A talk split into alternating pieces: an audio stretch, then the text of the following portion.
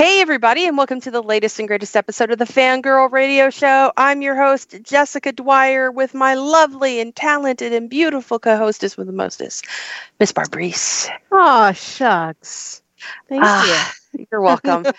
and if, if I sound like an asthma patient um, getting dialysis and every other thing poked and prodded into my body, it is because I went to Horror Hound Weekend. you. Yay!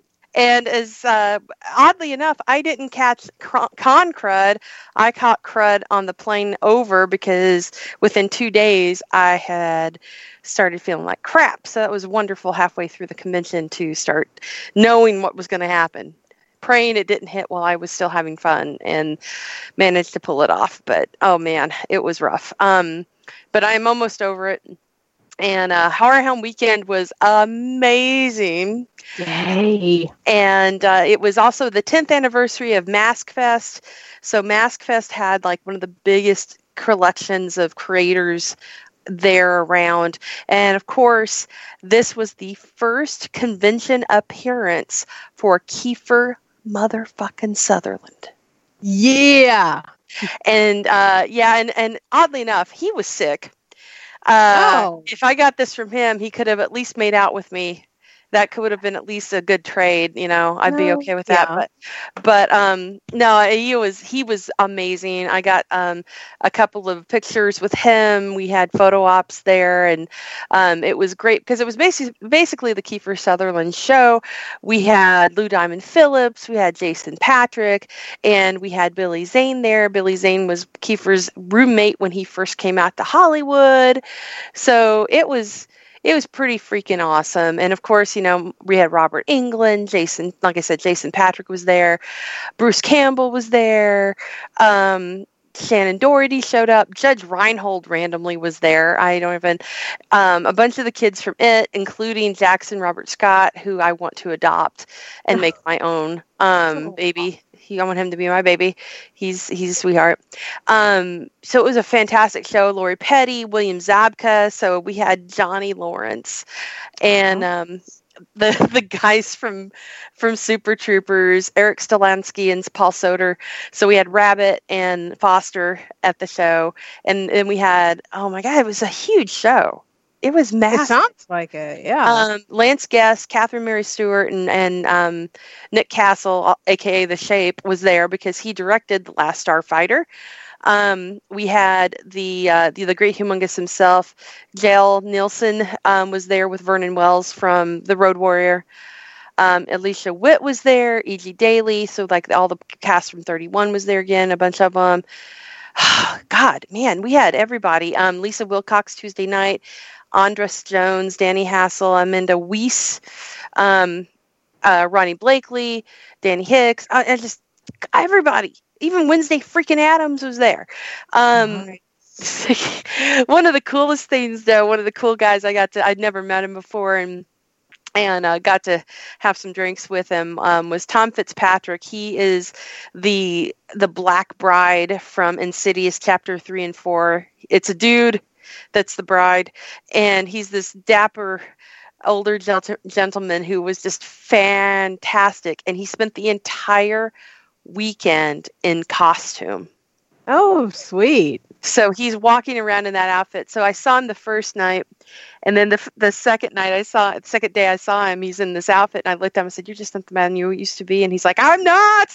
like, um, another cool, cool, cool guy, and it was his first con, I think, or close to it.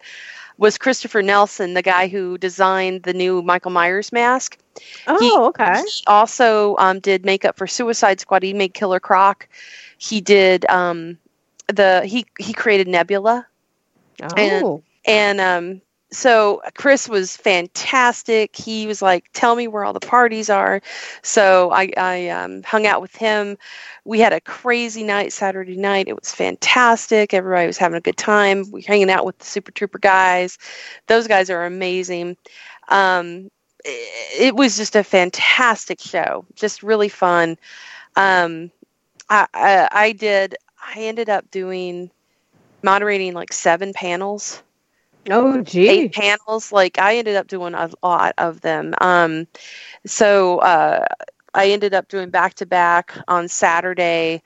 Um, every panel I think I did. I think I did every panel Saturday, and then I did the. I got to moderate the Cobra Kai panel, which was fantastic. And I have to. I have to tell you, Billy Zabka is Johnny Lawrence. He just is. Ah, He just is. I saw him fixing his hair in the mirror, and I was like, "Stop me! You're fucking Johnny Lawrence. It's you. You're not acting." Um, yeah, the, the the Super Trooper panel was fantastic. Um, it was basically the Broken Lizard panel because we just talked about everything, and uh, I got some really great stories out of the guys about um, Bill Paxton, which it was just great to hear that, and um, they're just they're just sweethearts. It was so much fun. Um, the the the Starfight last Starfighter panel was just as great as I'd hoped it'd be. Um, I got to do the Billy Zane panel, which I posted. Actually, someone I record that. I watched that one. Yeah. we had him to do Blue Steel, Wow. and we even um, the last Starfighter panel was great because we got um, Lance Guest to actually turn on the Johnny Cash because you know he was in Million Dollar Quartet, Mhm. so he actually slipped into Johnny Cash for us for a little bit. Oh, awesome. and um, the Nightmare on Elm Street panel, other than my screwing up of Amanda um, uh, Wyss's um, uh, name, which I think annoyed her because she told me her name and I completely jacked it up when I got on stage. So I'm so sorry. I'm so sorry. But um, that panel ended up being fantastic. And we had so many people on it that I literally was like, nope, I can't. There's no room up here. I'm going to just go out in the audience and help get um, you know, do mic stuff and uh, ask questions out here because we literally filled the stage with people. We had people from every generation of Nightmare on Elm Street on that stage, Oh, wow. including Robert Englund himself. Nice. And my first question for all of them was, "Tell us a story we haven't heard." hmm and and that proceeded with Lisa Wilcox to tell us how she was robbed, and um and and then uh, Ronee Blakley shared the story of her being robbed, and it's like holy shit, Okay. this is a downer. Why is this such a downer? And then Robert Englund told us the story about him vomiting all over his car, and it was like okay. Well, we can't top that one, so let's move Oh. on. Um, so yeah, it was it was pretty fun, and uh, I think Kiefer had a great great time. hmm Um, I've Very heard, cool. Yeah. So it it turned out like a, it was a fantastic show. Um, uh, it was interesting though, and I shouldn't probably say this, but I'm gonna Say it. because it's, it's interesting. But it was interesting. It, there was a ton of people from The Walking Dead at this show. Oh, yeah. but it was testament to um, oh and i do need to talk about the it kids because that was fantastic um, but it was testament to just the lineup because typically the the walking dead is that's who everybody's about you know that's the big Mhm. thing they they um they did well but it was it was all about like the retro on this show it was everybody was there for um, it was such a diverse group that it, the the the Walking Dead didn't steal the show like it normally does. Wow. So, um, I mean, people were all about the the Cobra Kai guys because they were Oh, yeah. that's freaking awesome. Um, but it, it just was such a great show that it was so spread out. I think everybody did gr- uh, really well. We even randomly had the bassist from Megadeth showed up, Dave Ellefson. Um, oh, yeah. There for just because he wanted to be. One the one that I was really excited about was Jeff Kober even though I've I've met him before at another show. I this is the first time I remembered the shit to get signed. I brought it with me. I brought- I, yeah I was so happy. I'm like oh yeah. I forgot yeah I brought my goddamn DVDs with me this time. So I got um I got Lisa Zane to sign my um uh my the profit set that I have that you can't get anymore Mhm. and uh, I told her, you know, I started talking to her about that. And she's like, yeah, the show was so ahead of its time. I'm like, yeah, it was. Because it was, I think that came out before American Psycho, this the movie. Um, so yeah, it was way ahead of its time, and we talked about that. But I, um, I was really stoked to to get Jeff Kober to sign my Kindred the Embrace DVD set. Nice. because he was Daedalus and he was so pretty. He's still pretty, but he was really pretty as a Nosferatu. And I so much. Um, I have to admit that I I was all about your Billy Zane panel because Demon Knight is still one of my very favorite movies ever, and I just I fell in love with him in that role, and he is still so super smoking hot. he he's a vampire. Yes, There's no way he does not bathe in the blood of virgins every night because he is beautiful and he looks the same. I was just like, I was checking my eyeballs. I'm like, okay. Yeah, I'm just, Uh, I couldn't like stop staring at him. I'm like, oh my god, he doesn't freaking age. No, and um, the thing that I found funny was when we did that panel, and you find out that all of that stuff was. I always got that vibe from it, like it was very, very Aladdin genie how Mhm. he acted. But he he says it. He's like in the panel. He's like, that's where it came from. Was, Ala- you know, all the Robin Williams stuff in Aladdin, and um, why couldn't he do that? You know, he's can have unlimited power, and then the whole thing that he did that that that actually was the sponge coming out of his mouth. right? I, I that, that that was such a great panel. It was so much fun. Um, he was fantastic on it. Great, just great time. I, I I really enjoyed it, and um, we that was our first time in that hotel, in that location, Mhm. and it was really spread out. But I got my bearings pretty quick, and um, it it was it was still packed. Even though it was a bigger venue than the one we normally have, you couldn't walk in certain spots because it was so full. oh damn, So it was that's awesome though. yeah, it was it was a good problem to have. Um and uh it was a really great show.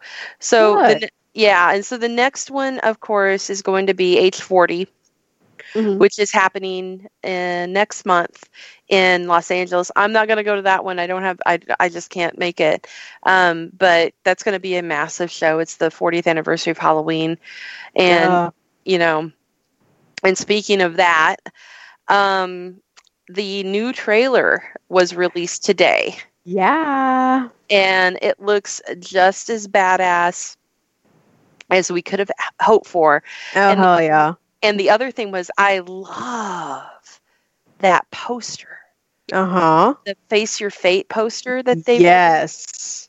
i she is just the Ooh. queen man He's the queen Yeah, he is. So yeah, so if you guys haven't checked out the new Halloween official trailer that came out, I mean, I think this is the final one because they've only got a month before the release.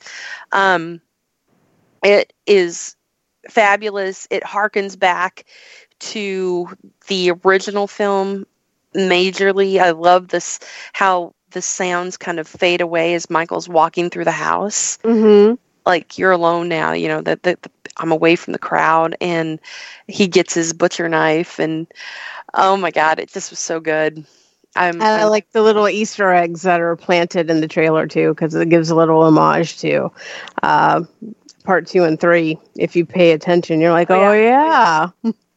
so Oh, yeah. yeah, I, I I I thought the trailer was phenomenal. I am excited to see the damn movie already.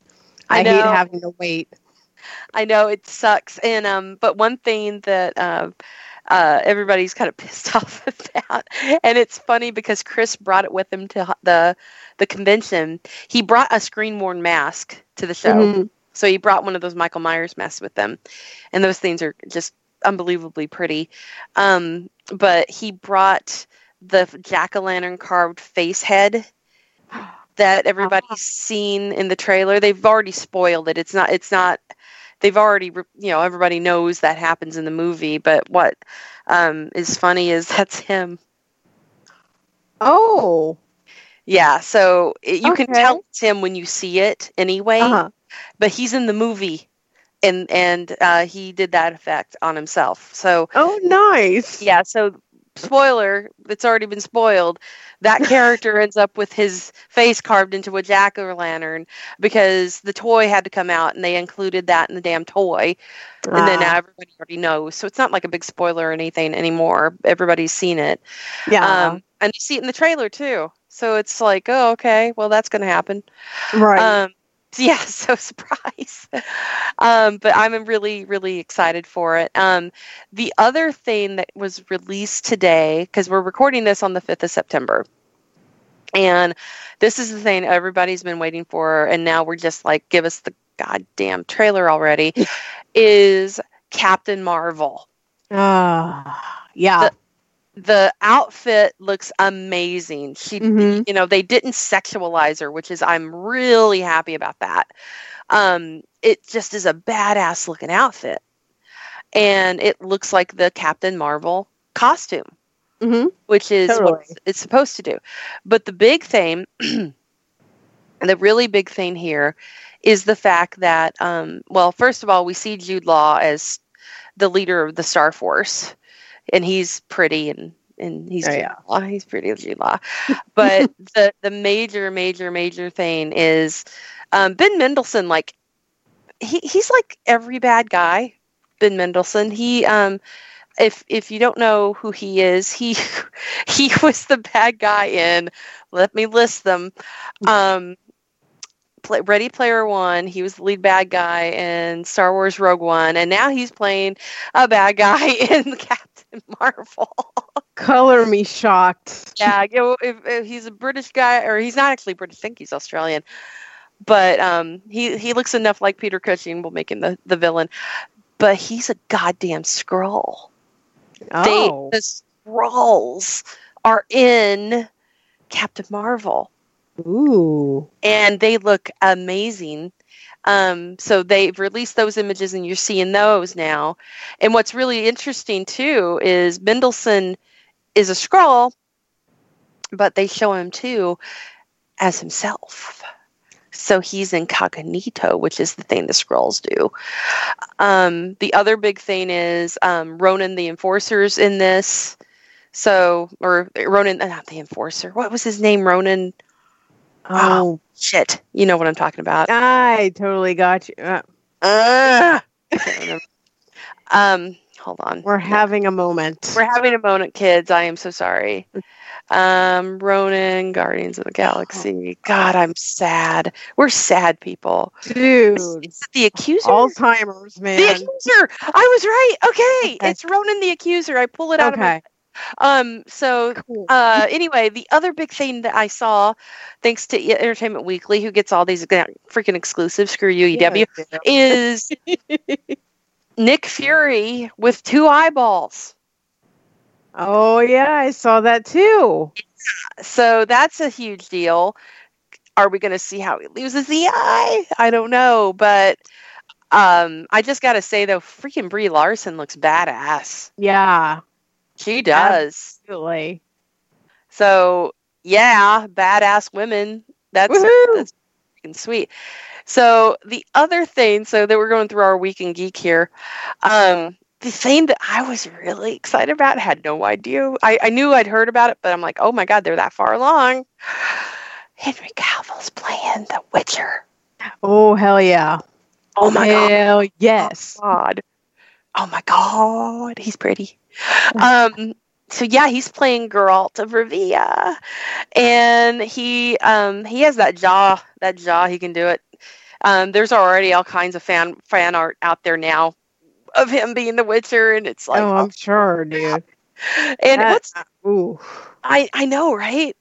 so what I find funny about this is that you find out a guy that looks like Henry Cavill hmm and this is us being just you know I, what would be the term for it? We were stereotyping. You wouldn't think in a million years that henry cavill would be a geek. But right. he is a geek. Oh, superman is a geek. When he found out I, I love the story he says about how he found out that he was going to be in mission impossible that he was playing world of warcraft. Oh man. like See, okay. yeah, that that kind of puts him higher up on my list. I know, and you can tell him and Simon Pegg were getting along. So I'm like, okay, you're you're good people. You're good people, Henry Cavill, and I can only imagine him just being a dork on set in this Oh, yeah. costume and choo choo choo. You know, That makes me happy that he's her people. he is our people. So yeah, I, I, I that looks great. That's great casting too, because he he can be. If you've seen Man from Uncle, uh, you know that he can be a snarky pseudo sleazeball, which is sort of like what Geralt is. Uh, mm. Yeah. So um, speaking of sleazeballs, uh oh, trashy sleazeballs. I am. I wasn't excited about the new American Horror Story. Ah. Uh, I didn't like Roanoke, and I yeah. tried with Cult. Yeah, and I just couldn't do it. Um, but this new trailer for American Horror Story Apocalypse is so crazy monkey shit balls insane that I'm already in love with it. Yeah. I, I, am all in, even though in previous episodes I've been like, eh, I don't want to watch it. I'm not excited. I'm excited for it now. Did you see the new one? The new trailer? The one with um where it kind of like shows everything like in a in a flash kind of. No, this Joan is like Collins. an actual, actual full length like two minute trailer with Joan Collins in it. Yeah, yeah, I've seen but it. It's the Antichrist. Yes, yes. Like it, this is nuts. How do you keep? Uh, is this it? Is this the last season? Because how do you top this? Exactly. I'm thinking it, it, it might be. That's why everything's coming together the way it is. Yeah, I mean, because it almost has to be, because they're they're combining like two or three different. Like Billy Eichner was in this. Yeah, two seconds. I don't know if he lives, but um, I love that. Don't you leave me in Santa Monica, you bitch! oh my god! But um, if if Joan Collins, like I said, if Joan Collins and Jessica Lange Oh. Don't get in a hair pulling fight. They have to. I, there's no God. No. That and, is and, like one of the things I'm putting my money on. And and, is, and God damn it, Ryan, you can't you can't call yourself a gay man and not want that to happen. Right. And not and, make it happen when you have the ability. Sorry. I want big hair. I want shoulder pads, and I want bitchiness. I, I want, want, I want claws out and yes. yeah. I want like a straight up 1980 fucking cat fight, like a la Dynasty and freaking God and and all that crap. Imagine those two going. Oh my it. god, that would be freaking amazing. That that would be worth a, that would be worth the watch of the whole you season. Give that show the that. Emmy right the hell yeah if you have that oh. happen. Yeah. I don't. I'm trying to figure out though how Sarah Paulson is like doing like 15 characters in this. Oh God, she is. like what the shit.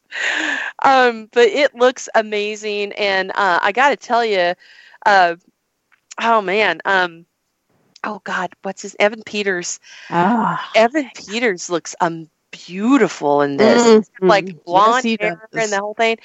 He looks great. Everybody looks great. Billy Eichner's hot. I'm yeah, he is. I, I I thought when he had his little Billy on the Street show, I'm just like, that's a sexy dude right there, man. And he's snarky as hell. I'm I, like, I would marry him. I don't care. I'll be your hag. I yeah, dude. Come on. no, I, I, love Billy Eichner though. He is just he's great. Everybody in the show is fantastic. They got Kathy Bates back. They, I mean, everyone's in this. I, I'm, I don't know how they're going to pull it together. I know. We, we saw Leather Dude. Leather Dude's there. Yeah. so we know that's Evan. Poor, poor mm. Barb's having a moment. uh, wipe your chin, Barb.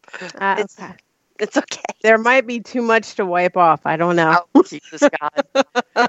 um, so I'm curious though about the whole Antichrist thing because it's the the trailer is really quick.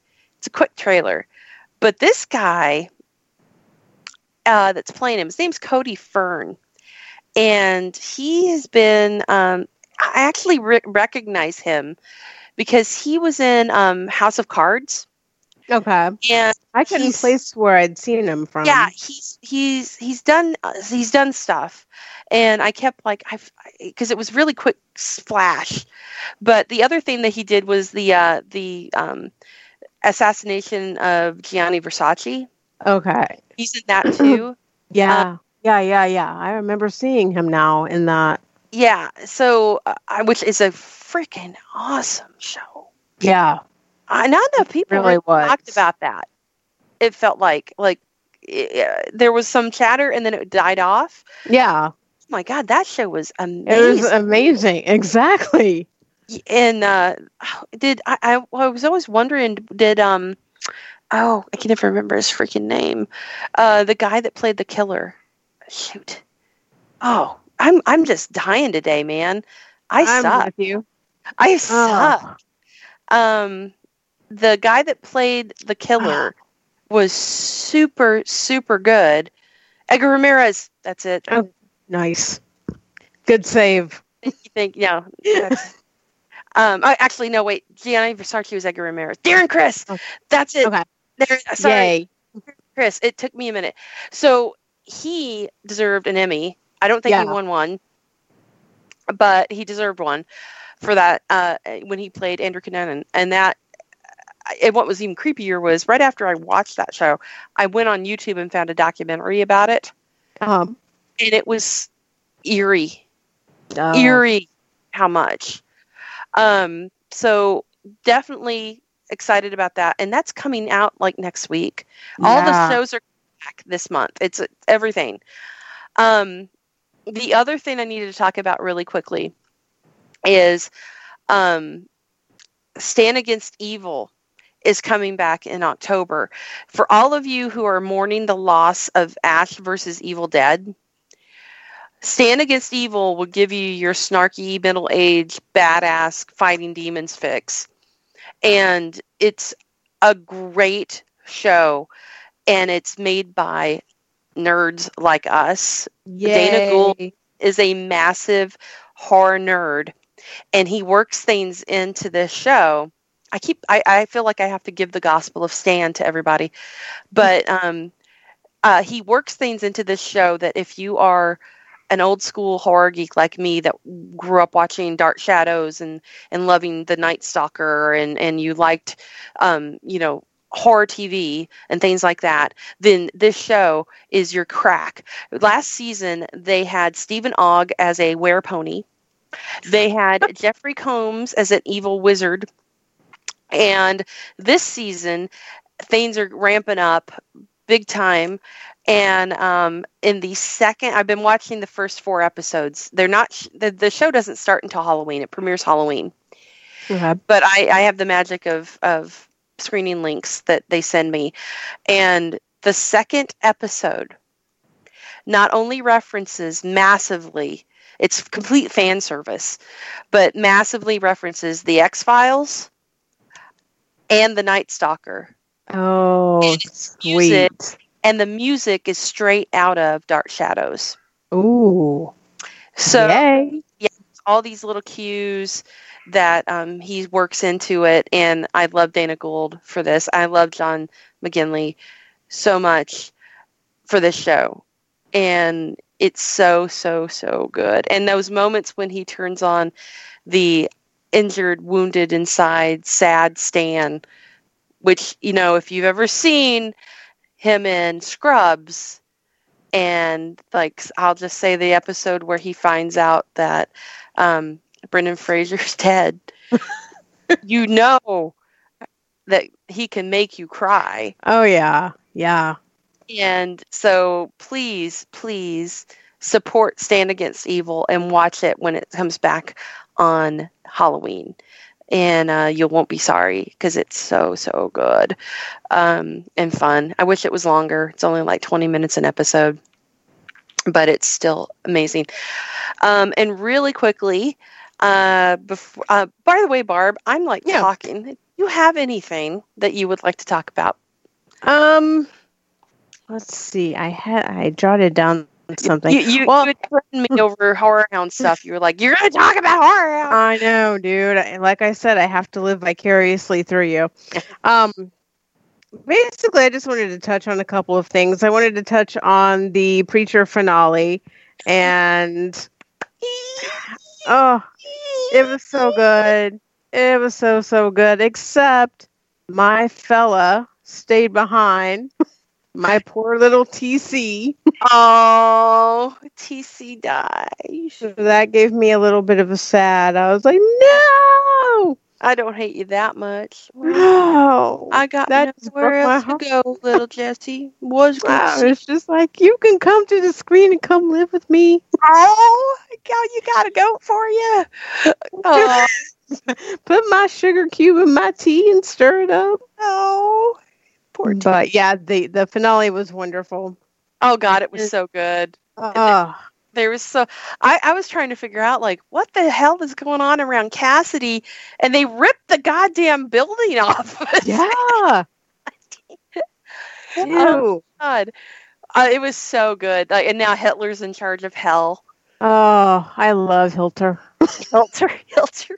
My son's got the Hilter hairdo right now. I'm like, I Oh, need to draw a little mustache on you.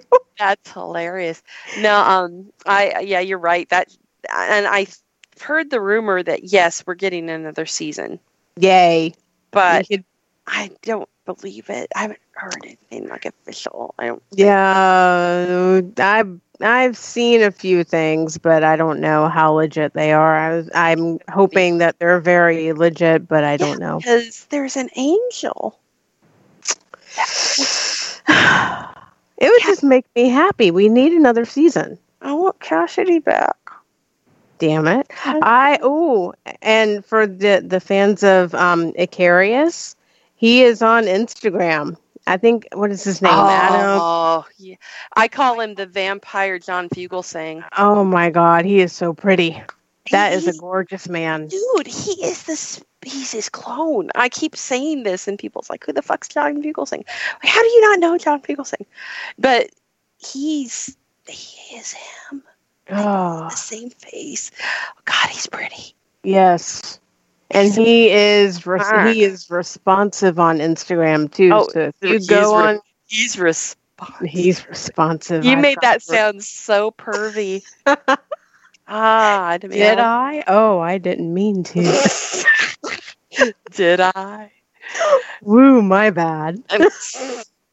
um, one thing though, uh, we both talked about this. I, I went from one extreme to the other the other day because two movies got released on um, Blu-ray the same day that I rented from Redbox, and I went from Heredit- Hereditary, which is the most fucked up horror movie I've seen in years, and creeped me out, and I was not okay after I love it. I, I think it's brilliant. And all Oh, these people that are like, oh, it was so boring. We walked out of the theater at the ending because it didn't make any sense. What a stupid pile of shit movie. then what the hell were you doing during the movie? Like, were you not paying attention? Exactly. I'm That's like, my did we see the same thing? Yeah, Because I I, mean- I, I can watch that like every day of the year and not get tired of it. There's so many things. It's subtle, and like I was telling everybody on Facebook and and and all all the social media out there, I'm like, you know that scene in The Exorcist Three where that old woman like climbs across the ceiling. You know how you shit your pants when that happened. This this trumps that. Yeah. There was shit in me after this happened in this movie. Toni Collette, Oh my! fucking amazing. Does she get? Did she get nominated for that? I don't know if she did. this She year? didn't. There's a, a freaking sin against everything holy if she didn't because she was phenomenal. Oh my God! She made she made that. Everybody was good. Yeah. Everybody was good. It was it was it was creepy and beautiful and horrible And, and, disturbing and, and it horrifying. yeah, like when she has her. There's so many p- parts that make you uncomfortable. Yeah. That's really the best word for that movie. eh, Uncomfortable.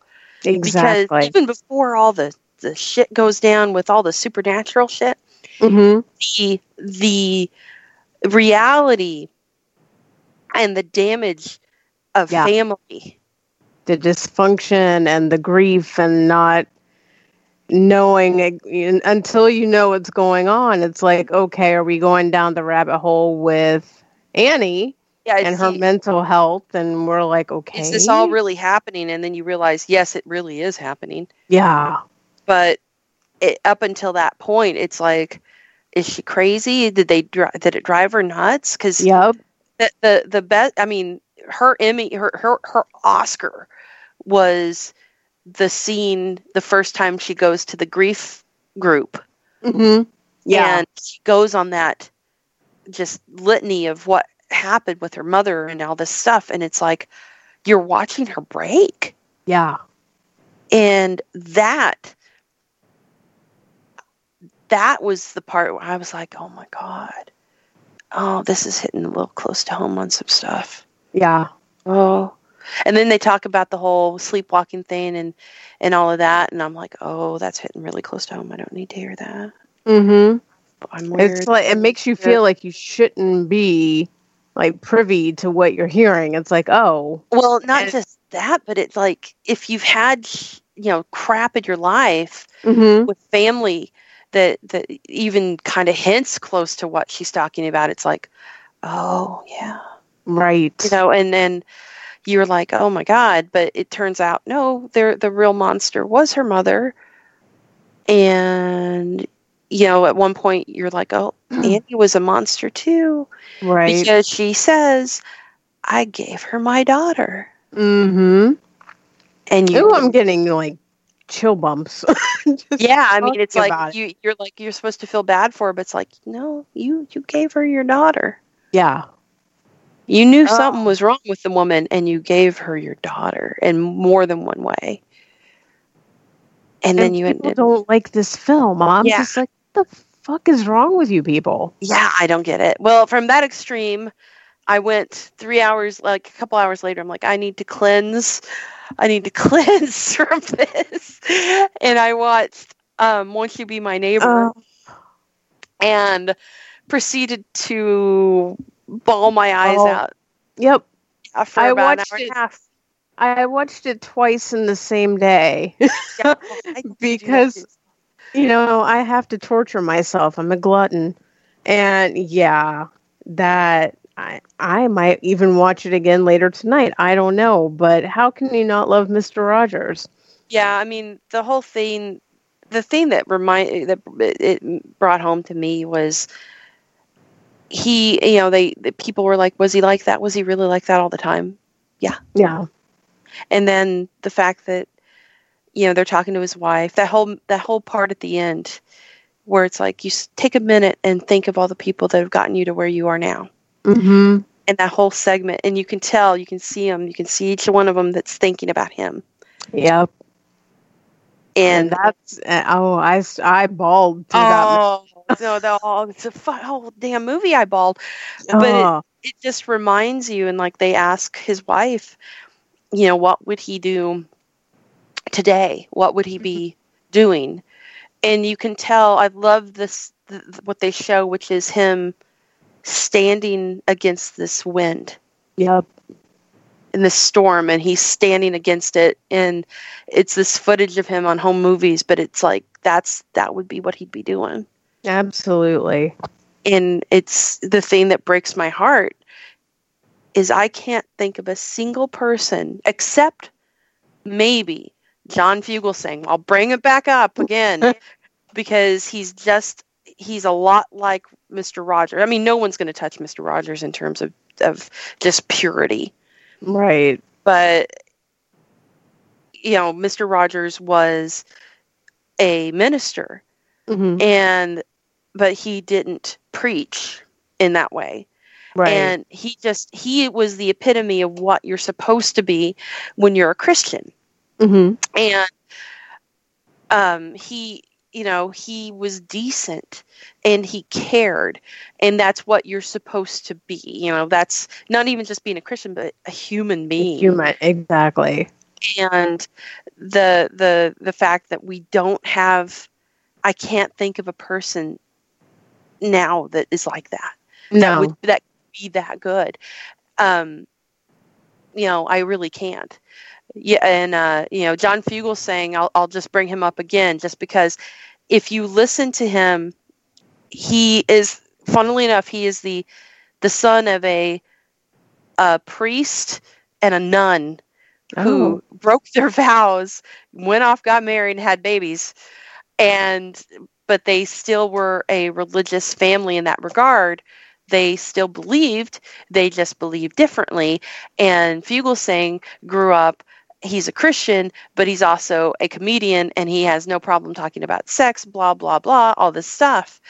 And he's, uh, you know, he's very much a Democrat, or he and he isn't afraid to talk to the crazy people and he can quote them under the table when it comes to the bible. Mm-hmm. when they try to bring that up like well it says in the bible blah blah blah and he's like tell me where. Now Oh. i'll tell i you know what? And he goes i'll tell you what. I'll, I'll quote you a part about this and you can tell me that you tell me is uh, something that god's okay with which he is not and i'll give you the exact place and page and all that. It, that's the best part about him There you go. Yeah. so that is you know i i mean that's as close as i can think in terms of because what's great about that movie i loved was when he got mad Mm-hmm. you saw those shots of him like his eyes were he had like cre- he had you know frosty eyes mr rogers when it came to talking about kids programming and how it wasn't doing what it should for children Exactly. and that riled him up and i love that i love seeing him th- be the defender of children mm-hmm. and uh, I, I just and the the fact that he did episodes about the assassination of Bobby Kennedy Yeah. and and he just it was amazing. And was- um, And like you had cited, when the the death of the fish and he buried the fish, he took the time to wrap the fish up and give the fish dignity and bury it like the creature, you It- know. lived, Yeah, exactly. Yeah, Not I, just like, oh, a fish, I'm going to flush it down the toilet. It's like, no, this is a living creature. I'm going to treat it as such and give it the respect it deserves. oh yeah, no, I oh god, that one killed me. God, that whole movie killed me. Yeah, and the cocoa. Oh segment. god, don't remind me of the cocoa Dude. No. I can't deal with the cocoa part. when I knew that was coming too, and then I'm like, oh god, I the cocoa's gonna come out, and then I'm just gonna, I know. I probably went through half a box of Kleenex during that whole thing, and it did not help my nose at all. I was sick. I'm like snot, snot, snot. Here's all the snot. Uh, take my sadness you is coming out snot. God, all my Uh. feelings are snot. Uh. But yeah, so if we haven't sold you on it enough with that, all my feelings are snot. That's my We need to have a T-shirt made now. my feelings are snot. oh my god. I Um, would wear it with pride. I'd be I- like, read it. neon True. green it'd be like in there um god uh so let's talk about our interview segment for the night um uh so i am very very excited i know you guys have probably been waiting for this and you're like why the hell are they not shutting up um so tonight's interview segment i am very happy to say is with tommy Wiseau and greg sestero of the room fame and um, it was I was worried. I'm like, oh my god, how what, what, how is this going to go? It went amazingly well. Wonderful. They're they're fantastic guys. They're best friends, and uh, funnily enough, the name of their new movie, which um, some people have already seen because it was limited release, is called Best Friends. Also, Best Fiends in parentheses because the R is in parentheses, and it's actually the most I can describe it because I've seen part one. There's two parts. It's three hours. oh we're wow. Um, but the most description I can give of it is it's very David Lynch hmm in its weirdness and how it's shot is beautifully um, you know Yeah, Lynch does those beautiful shots. This movie is shot beautifully. It's got really nice music to it. Um, Tommy's great in it as a very odd mortician And Greg is great in it as his buddy that he um, ends up helping out, who's a who um, is sort of like a derelict.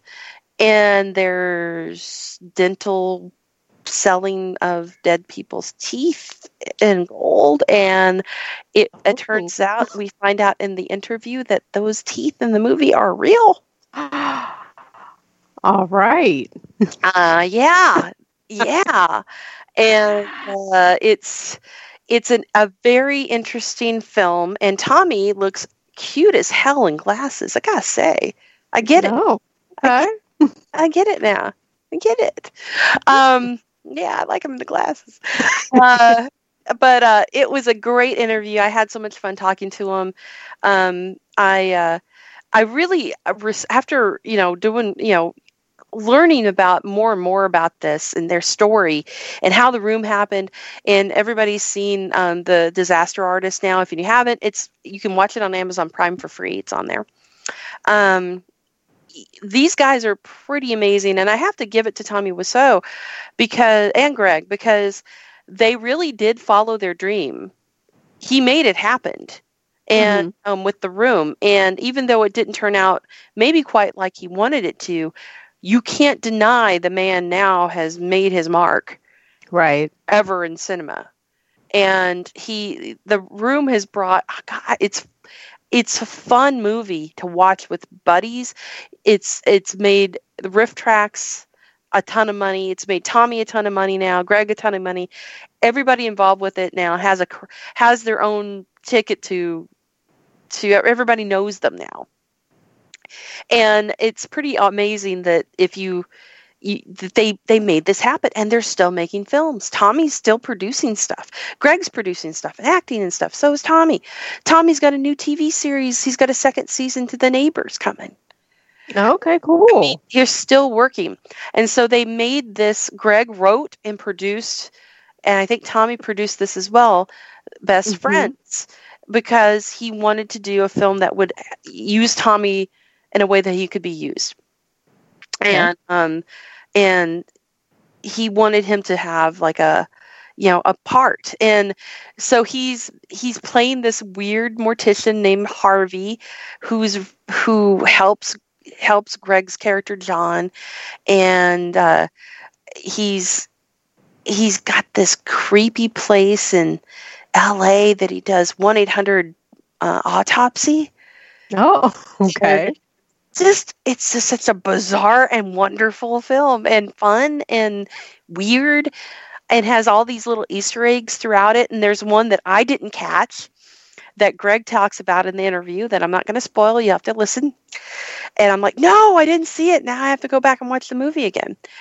But it, it was it's great because these guys made their their dreams happen and as much as you can you want to if you want to mock them or mock tommy which you shouldn't because the guy he's got a work ethic out the ass he's he's smart he he made it happen he made a movie people that want to make fun of him did you make a movie Exactly.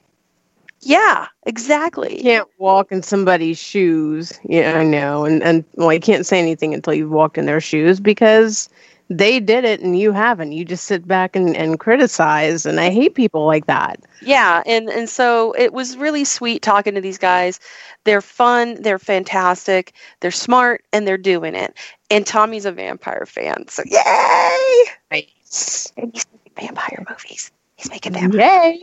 yeah. Awesome. I'm, I'm all about it i'm, I'm Oh, there for this yeah. for this i'm here for this so without further ado here's my interview with the amazing Tommy Wiseau and Greg Sestero.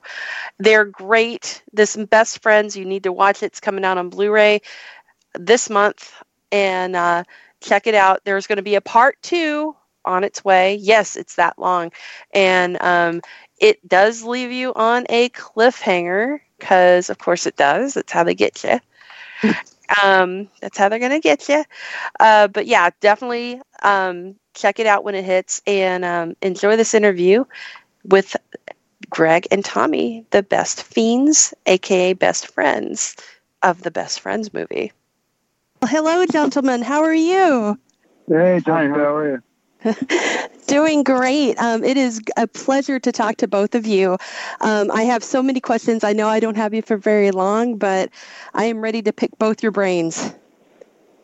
Sure. so, um, where did the idea for the for best? I, I would you rather it call be be called best friends or best fiends? First of all, uh, it's just best friends. okay. so, so where did the idea for the film come from? Because taking teeth from the dead is a very specific plot point and very important. So I'm just curious where the idea for all of this came from for you guys.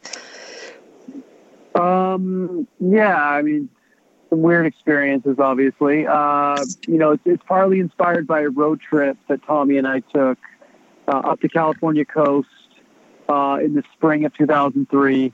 Uh, we were going up to Bodega Bay to check out uh, some of the, the iconic shooting locations for uh, the birds, and we were also going to visit this kind of mysterious underground mortuary that was up there that had, I guess, was involved with the, the movie in some way. And so we went up there, and uh, I don't know if you ever gone up Highway 1, but it's very moody and foggy. And so I thought driving back at night uh, wasn't the best idea. And so we were going to get this motel, and I thought it'd be better if I went by myself. And so anyway, Tommy got the impression that I was up to no good and I was kind of plotting something uh, against him. And so I wasn't. I wasn't. But I something about that night, you know, all these years later, I uh, I tapped into and I started writing the story.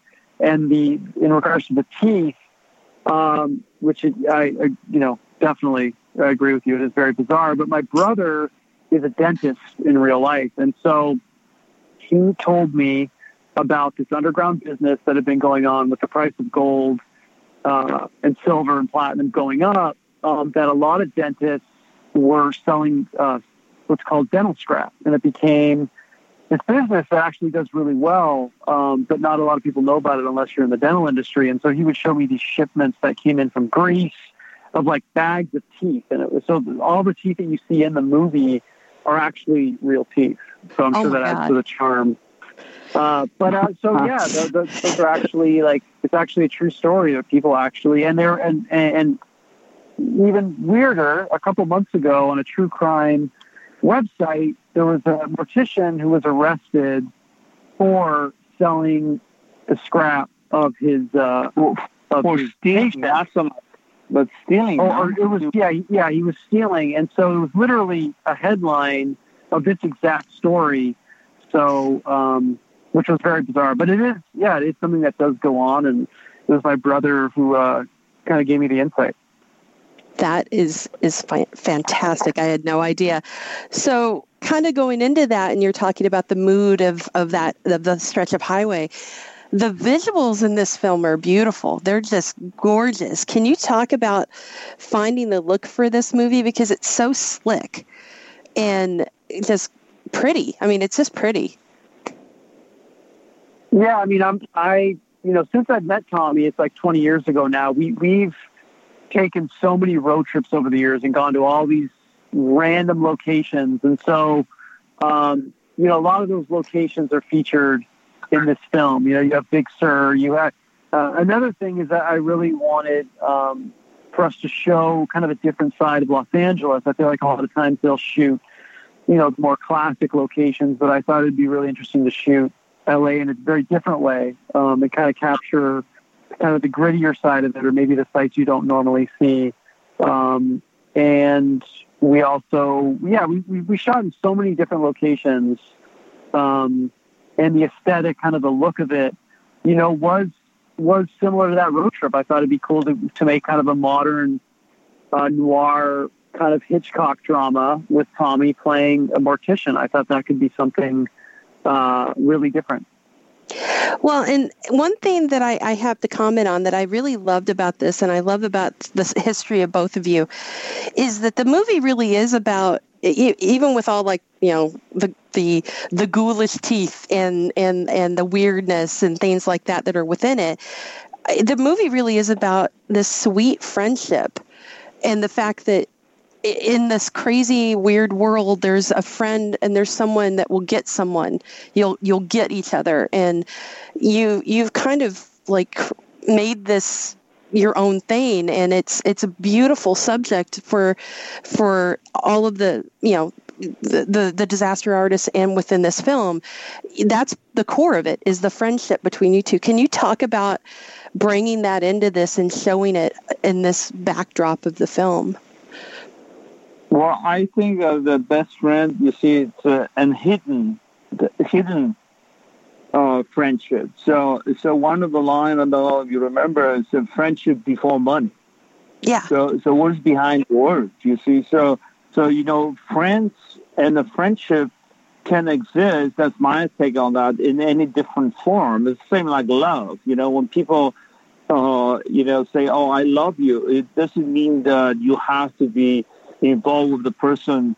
Uh, uh, you know, sexually, for example you can be you can love someone just by looking the person or like the person or so so it's a different form and i think we're not ready for as a society like you know like i remember when i was going to school if you say openly somebody to somebody you love someone or have feelings for the person people will say what so they have to be pretty shocking but these days it's different so I think uh, the best one accomplished something different here. Uh, friendship before money. What is important, money or friendship? Can you buy a friendship? The answer is no. And then, and then for for some reason, uh, you know, it's parallel with. We have been friends for many years, uh, Greg and I. So I think it's uh, it's a coincidence. No, it's a, I think I believe destiny. That's basically what I see it. And I consider myself the rebel of Hollywood with great respect for any studio system existing. so, so that's a little quirky thing. But definitely, you know, that's something what what I think uh, we probably should stress that that the, the the friendship exists many different forms, but it's all depending if you can discover friendship within what, whatever community or group or or, or personality you are involved or directly or indirectly. Well, and uh, that's one thing that I, I really enjoyed about this was that you you showed that in this, Greg, and I, I really enjoyed that part of it. I thought that was fantastic how you did it um, with the story. Um, and so I you, have known we've known about you guys for years. We know you guys are best friends. I have to ask because the one thing I know you guys are, are, massive movie fans, and and we know that you've you've both been wanting to be actors for years and years, and you got to live your dream. What was the first movie that for each of you? Um, what was the first movie that really grasped you growing up? What was the one that made you go, okay, that's that's what I want to do? That's funny, uh, funny timing that you asked that because. Uh, for me, um, it was. I mean, obviously, I loved, you know, I loved Star Wars and I loved Back to the Future, but the first movie that kind of propelled me to action, you know, to take action towards being creative uh, was Home Alone. And I just recently sat down with Macaulay Culkin and talked about this, but but I saw the movie Home Alone and I was, I so much wanted to live in that world that I, I sat down and I wrote a script as a sequel with a part for myself off of Macaulay Culkin because as I, you should. And, and I discovered this script. I would jump in right now before I forget. I discovered it in the closet of, of our apartment because we used to be roommates. That's awesome. so, Tom, so Tommy, what was the first one that you saw that just really grasped you? Well, you know what? I saw the play actually, which just affect me. Uh, besides the movie, what I will mention, but I saw the play. It's called Flute, and it's a stage play, and everything was moving. It was the it was done in, in, in long time ago in the theater, and um, and that's affect me. But the the, the the the, you see, I am I'm slightly different on take who influenced me and uh, how I make movies. You know, I I always have great heart for uh, James Dean as well, Brando, because I think that's a pioneer of actors. But I think Citizen Kane and the Elizabeth Taylor movies, uh, Cleopatra, really hit me hard in the sense that to share the experiences, my own experience in life through film to people. And it doesn't matter what they think as long as you give positive message. And I think uh, Best Friends does the same thing that uh, I want to stress that friendship before money, friendship before money, you know, that the message is there. It's just the audience has to discover and the, it looks like they are doing discovering process. So that's what I like it about movies and what I want to accomplish in life uh, before we go somewhere else. well, well, and um, I, I, thought it was interesting because I, I, didn't think about it until I I watched the film. But you've sort of, in one way, gotten to work with James Dean with uh, with with James Franco because he played him, and mm-hmm. I knew that he was a massive. That was a massive influence on on on, on you. I thought that was really great because you've both kind of now gotten to work with your your idol. Uh, to yeah. me, yeah, because, because uh, definitely you're right. Uh, the way you, you, you, you said it, because the uh, you, you, see, it's just uh, I always think that uh, it doesn't matter who you are, what do you do. If you are sincere, respectful towards people, you always accomplish something. Sometimes you have to be passionate about it and also patient. You know, so as you know, because of the internet era we don't have a station. You know, the room it was like being borderline between technology because I don't know if you remember, Greg, but in the room on the we actually use a VHS tape to have a daily. So again, you know, people don't realize, you know, what we did with the room, and now best friends is uh, I think that that it looks like it, everything's going round and round. So I think it's positive ways. We'll, we'll try and enjoy it. Well, and the one thing I wanted to ask both of you, because you both have a really great work ethic, and um, is recently in the news uh, uh, with Geoffrey Owens and the fact that people are suddenly realizing, oh, yeah, actors aren't always acting. They have to like, do a hustle sometimes to in between jobs. Can you talk about the work ethic with this? Because you've both really done what you wanted to do. You, you've you've succeeded and you've created a legacy in a way with, with the room and with with just your history. Can you talk about the work ethic and how you stick with it and you can realize your your ambition and your dream? I I personally think that uh, definitely you're right. You know, I'm always very strong with uh, respect towards others. You know, when you hire, even though, you know, if re- respond to your question, you may not get anything back, but it's not important. What is important that you accomplish your your plan, whatever plan you have. But the same token, respect is very important, even though you don't get it. You know, uh, I can give you cite hundred different examples for it. With Greg, it's different because uh, we have great respect for each other. That's the ideal of our life and the idea of society where we live. But respect, we you you don't get it. I've been in several different projects, and people tell me to do the project I did. I, I enjoy it, but I don't see it passion. I don't see it uh, uh, respect. You know, and that's what I'm trying to teach uh, young filmmakers and give them the message uh, with my Q and A that you have to find a way, even though sometimes it's difficult, so bizarre, you know. Our friendship, Greg, right? It's pretty bizarre how we became very strong with what we're doing, and especially with best friends right now. That that's the example that everything is possible, especially in America. So, so I'm very pleased about it, and and the ethic is very important. Even though sometimes people misleading your statement personality, etc., etc. But I think that that industry it's going growing very strong with the ethics. What do you do and how you want to conduct yourself? Because you know, to be an actor is not easy job. You know, you have to go. You have to you have to commit it to the part, and sometimes you get rejected. That's what the first thing what people will tell you. And I don't care what ethics you have, still be the same thing. You know. So you have to be optimistic, but if you have respect and the, uh, it's important. That's my point. Want to answer her question because I, I want to know what Yeah. you are. This Yeah, I mean, I think if you want to be, you if you want to be an actor, you want to be an artist. Like nobody's going to come beating down your door, and no one's going to hand it to you.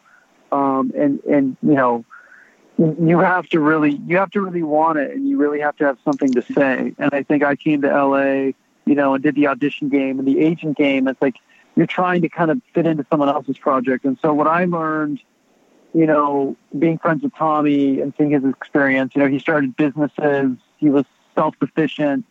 And when it came to making a movie, you know, he, he, he did the same thing. He tried to like, you know, get an agent or get cast in projects. And when he saw that's not, you know, the only way to do it, he went out and, and made his own, his own movie and then pushed that uh, until people got it. And so I think for me, um, it's really important to be proactive and, and make things for the right reasons. And I think if you put your, your heart into a project and you share your passion, I think people will follow you. And I think, um, you know, to, to survive and continue to make stuff, you, you, like you said, you need to have that work ethic and you need to, um, you need to really want, you need to really want it and you need to, to pursue it. And, um, you know, I think it can be discouraging at times, but I think if you, you know, if you're doing it for the right reasons, I think people, um, people will support you. That's awesome. Well, gentlemen, I have just one more question. It's specifically for you, Tommy, because I'm a massive vampire nut, and I know that you're a vampire fan. Where are your vampire movies, sir? Because I want to see them. When can we expect those? Soon, ask Greg, but definitely we'll be working on several of them. Uh, so I have script, I have actually two scripts. Uh, eventually we'll be producing. So, uh, but uh, Vampire is something, you know, with this uniqueness of the of a subject to talk about. We don't have right now time, just very quickly, you know. Uh, you know, it's it is something like you may you, you may be connected to it. We're all certain way connected, but we don't realize. That's my point. I so can't wait. coming soon. Cool. I am excited about that. Well, guys, thank you so, so much. This was fantastic. It was such a joy to talk to both of you.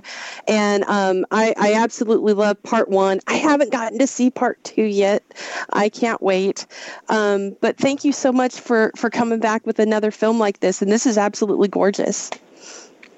Yeah, Thank, thank, you. you. So, by the, by the way, really quickly, did you catch the vampire blood in part one, or did you miss it?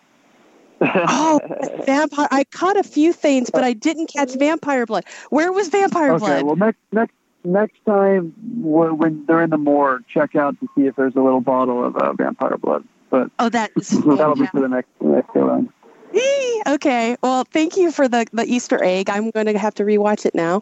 Um, but thank you guys again so much for coming on, and I can't wait to see part two. So thank you again. Awesome. Thanks so much. Appreciate it.